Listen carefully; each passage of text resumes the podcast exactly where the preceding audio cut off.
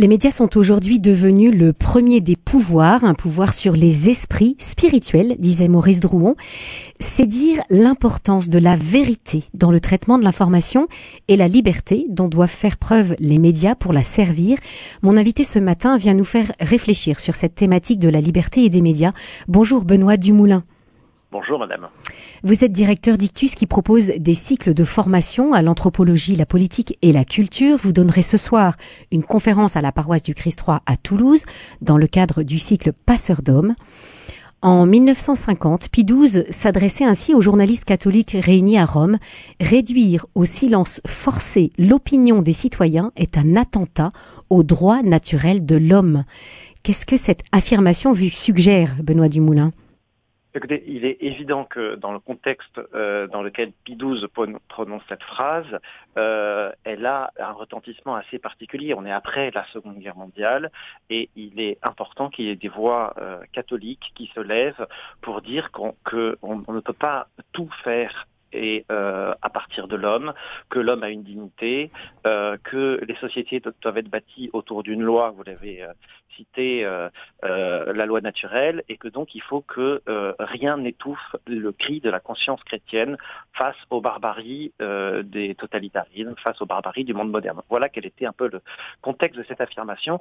Et il est vrai qu'aujourd'hui, comme à chaque époque, alors le, contexte a changé, mais il est important, d'une manière générale, que dans, dans, un régime, dans une société, il y ait une liberté d'information parce que effectivement, c'est la condition aussi de la survie de nos sociétés pour à la fois dénoncer les injustices, pour euh, faire, euh, euh, faire entendre cette, voix de la conscience, de la conscience morale, qui peut dénoncer ici ou là des injustices, mettre le, le doigt sur une information qui est là-dessus, etc., etc. Donc il, a, toujours dans une société un besoin de vérité, un besoin de justice. Vous voyez, on fait souvent le lien entre euh, liberté d'expression et démocratie. Eh bien, c'est à juste titre, puisque euh, on ne peut pas euh, gouverner la société si on n'a pas, on, ne donne pas au corps social l'accès aux informations qui structurent cette société. Mmh, c'est une question de dignité. Depuis les attentats de Charlie Hebdo, on ne sait plus si les médias doivent tout dire, s'ils doivent au contraire se retenir de diffuser certaines informations, peut-être au nom de la décence ou du politiquement correct. Quel état des lieux faites-vous aujourd'hui, euh, Benoît Dumoulin, de la liberté d'expression dans les médias? Alors là, vous, vous, mettez le doigt sur un très grand paradoxe, c'est que euh, depuis euh, Charlie Hebdo, on a cessé de proclamer la liberté d'expression. Vous savez, le, euh, le, quatre jours après l'attentat de Charlie Hebdo, vous avez 4 millions de personnes qui ont euh, défilé dans les rues de, de, de France avec une, euh, une grande banderole. Nous sommes tous Charlie. la liberté d'expression est sans limite. et hop, le, le, en même temps, on se rend compte qu'il est de plus en plus difficile de dire certaines choses. donc si vous voulez, c'est paradoxal parce qu'on ne s'est jamais autant revendiqué de l'esprit Charlie et en même temps, la liberté d'expression n'a jamais cessé de se rétrécir. Alors, je vais prendre quelques exemples. Euh, dans le monde universitaire, moi, je suis particulièrement frappé euh, par ça parce qu'il se trouve que j'enseigne en université. Je pourrais vous citer euh, une, euh, une, affaire qui s'est passée en 2019 à, l'université de Bordeaux-Montaigne. Sylviane Agazinski, qui est une intellectuelle connue pour ses travaux sur le corps, l'altérité sexuelle, elle est invitée à participer à une conférence organisée par l'université de Bordeaux-Montaigne sur l'être humain à, à l'époque de, de, sa reproductibilité technique. Et il se trouve qu'il y a un groupuscule qui s'oppose à euh, sa venue, notamment parce qu'elle a des euh, Sylvia Nagasinski a des positions opposées à la GPA, et donc ce euh, groupuscule arrive, si vous voulez, à faire de, de, pression et faire suffisamment de menaces pour que finalement l'université, un peu aussi par démission et lâcheté, dise ah ben non dans ce cas-là on ne va pas la faire venir cette conférencière puisqu'on n'est plus en mesure de garantir sa sécurité. Un autre exemple, la mairie de Paris euh, Paris Centre, le troisième arrondissement, euh, euh, a bien annulé. C'était. oui, c'était la semaine dernière, non? C'était. Ça, ça, ça, ça, devait être hier, hein, le 20 novembre. mais il y a eu une, une annulation d'une pédopsychiatre qui s'appelle Caroline Eliachev et puis une, une, psychanalyste, Céline Masson, qui connaissent bien la situation des enfants qui connaissent, vous savez, des dysphorie de genre, c'est-à-dire des, enfants qui se, à l'adolescence se sentent pas très bien dans le, le, leur, identité sexuelle, leur mmh. identité sexuelle. voilà, c'est des choses qui arrivent, hein, c'est des choses assez classiques, et du coup, elles appellent à une certaine prudence sur les opérations médicales qui sont destinées à, à, à, ce que ces mineurs fassent une transition, c'est-à-dire des opérations, vous savez, qui sont très très lourdes, où on donne des hormones qui bloquent la puberté et elles appellent à une certaine prudence. Eh bien ça n'a pas plu à euh, certaines personnes et certains collectifs de, LGBT qui ont appelé à une manifestation euh, euh, très forte et à des menaces sur les organisateurs. Vous voyez Donc là, je vous ai pris deux exemples où, en fait, quand des gens, on parle de gens en plus qui sont, qui, qui, qui, sont reconnus dans leur discipline, veulent s'exprimer, eh bien, on ne peut plus, euh, si vous voulez, s'exprimer sans qu'il y ait euh, des violences, des menaces. Et donc ça, c'est quand même euh, très grave, je crois, surtout puisqu'on prend l'exemple de l'université. L'université doit rester le lieu du débat intellectuel. Mhm. Donc ça, c'était la, première chose. Et après, dans, dans, votre question, il y avait aussi cette idée de quel rapport entre liberté et vérité. Alors là, je crois qu'il faut être euh, il faut être très clair, euh, il faut une, liberté, vous savez, c'est la, liberté, si l'expression est, guidée par euh, la peur, par la contrainte, par la peur de la, de la censure, par la peur de la condamnation, vous savez qu'ils sont allés en prison pour leur, expression publique, on n'est plus dans une société libre, dans une société démocratique. Mais en revanche, en revanche, la liberté n'est pas une fin en soi. La liberté, euh, euh, elle, dépend de ce que vous avez à exprimer. Que c'est très beau de parler de la liberté d'expression, c'est un droit très noble, très beau, mais aussi tout dépend de la qualité des, idées que vous avez à exprimer. Et c'est un des problèmes de ce qu'on appelle l'esprit Charlie, c'est que on, vante la liberté comme étant un, absolu en soi, mais euh, euh, on, oublie de s'interroger sur la qualité des idées qu'on mm. veut exprimer. En fait, ça, serait un peu comme un enfant, vous savez, qui euh, est tout content d'un jouet, et mais qui, qui oublie la destination de ce jouet. Ben, moi, c'est ce qui me, c'est, c'est, c'est ce qui me fait un peu penser à ça, c'est euh, de voir par exemple des gens qui euh, euh, agitent, vous savez, des crayons en, disant voilà, nous, sommes libres et, de pouvoir dire tout ce que nous voulons. Et c'est dans notre dans cette liberté que nous nous, retrouvons. Mais c'est très bien d'être libre, mais après la question la plus importante, c'est qu'est-ce que vous avez de si important à exprimer? Et si la seule chose que vous avez à exprimer, ce sont des caricatures qui sont malsaines ou qui finalement qui peuvent blesser euh, aussi qui, peuvent blesser ou choquer. Euh, bien sûr, vous êtes libre de le faire, mais est-ce que finalement vous faites un bon usage de votre liberté mm. Vous voyez, c'est aussi, c'est les deux qui sont importants. Les, médias sont soumis quand même à des contraintes financières, hein, l'actionnariat, la publicité, mais aussi les exigences de l'audience. Et ce qui plaît au public, c'est quand même, avouez-le, ce qui procure des émotions fortes. Alors, comment un média peut garder sa liberté face à ces contraintes?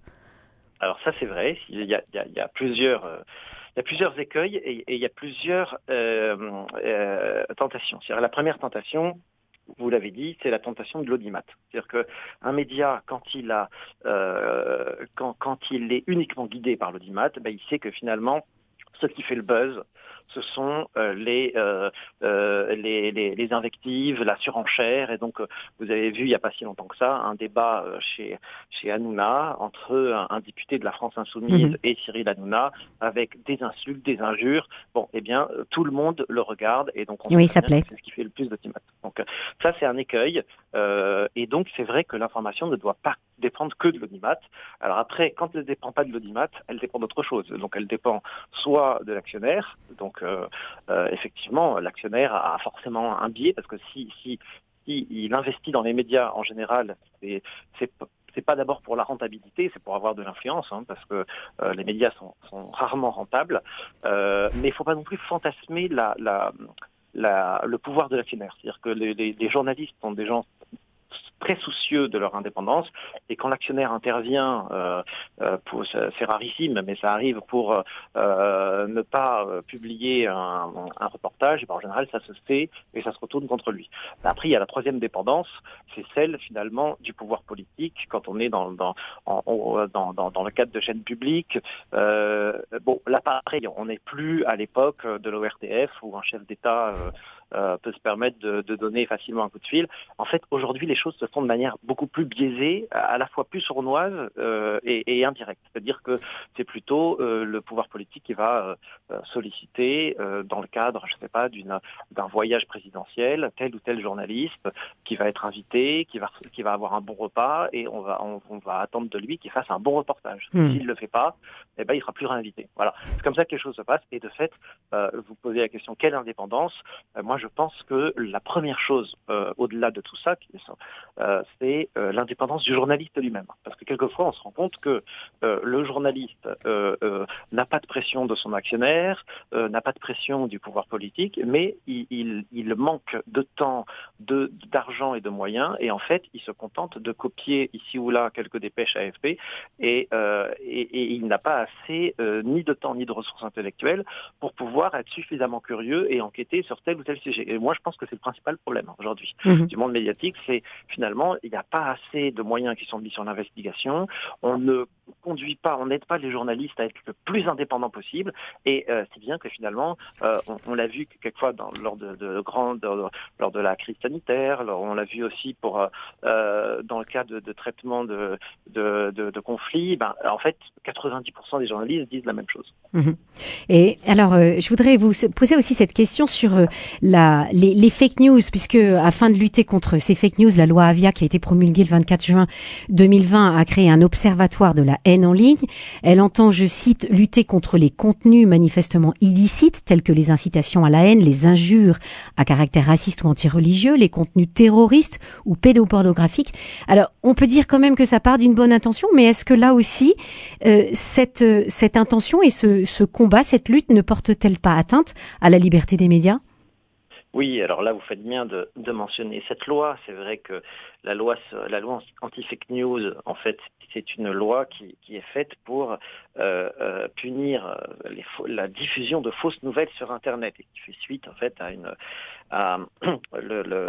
plusieurs expériences où pendant des campagnes électorales, des, des, gouvernements étrangers, notamment de Russie, ont voulu influencer le scrutin, notamment aux États-Unis et en France.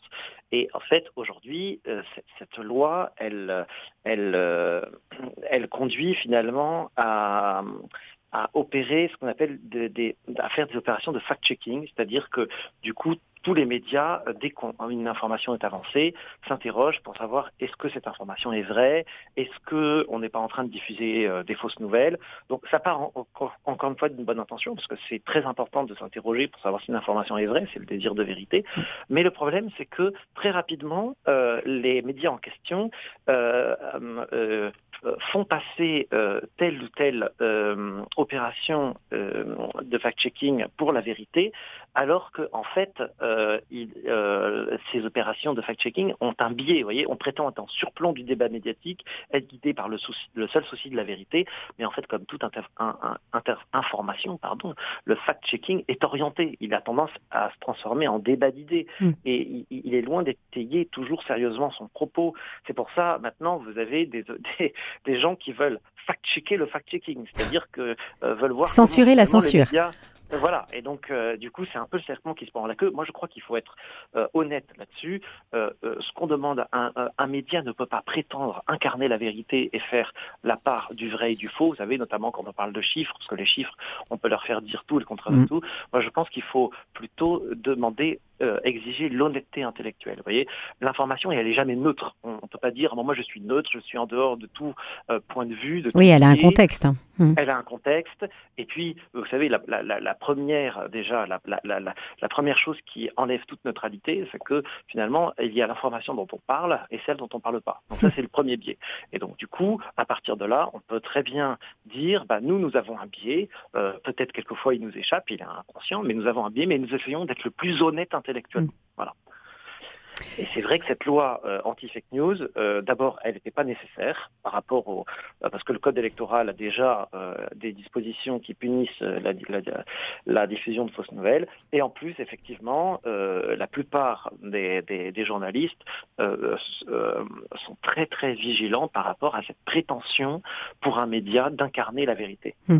Un sujet très vaste, Benoît Dumoulin, que les auditeurs de Radio Présence et ceux qui habitent dans la, dans la région pourront poursuivre. Je rappelle cette conférence que vous donnez ce soir à l'église toulousaine du Christ 3 à 20h30. Merci beaucoup Benoît Dumoulin pour votre intervention ce matin. Merci madame.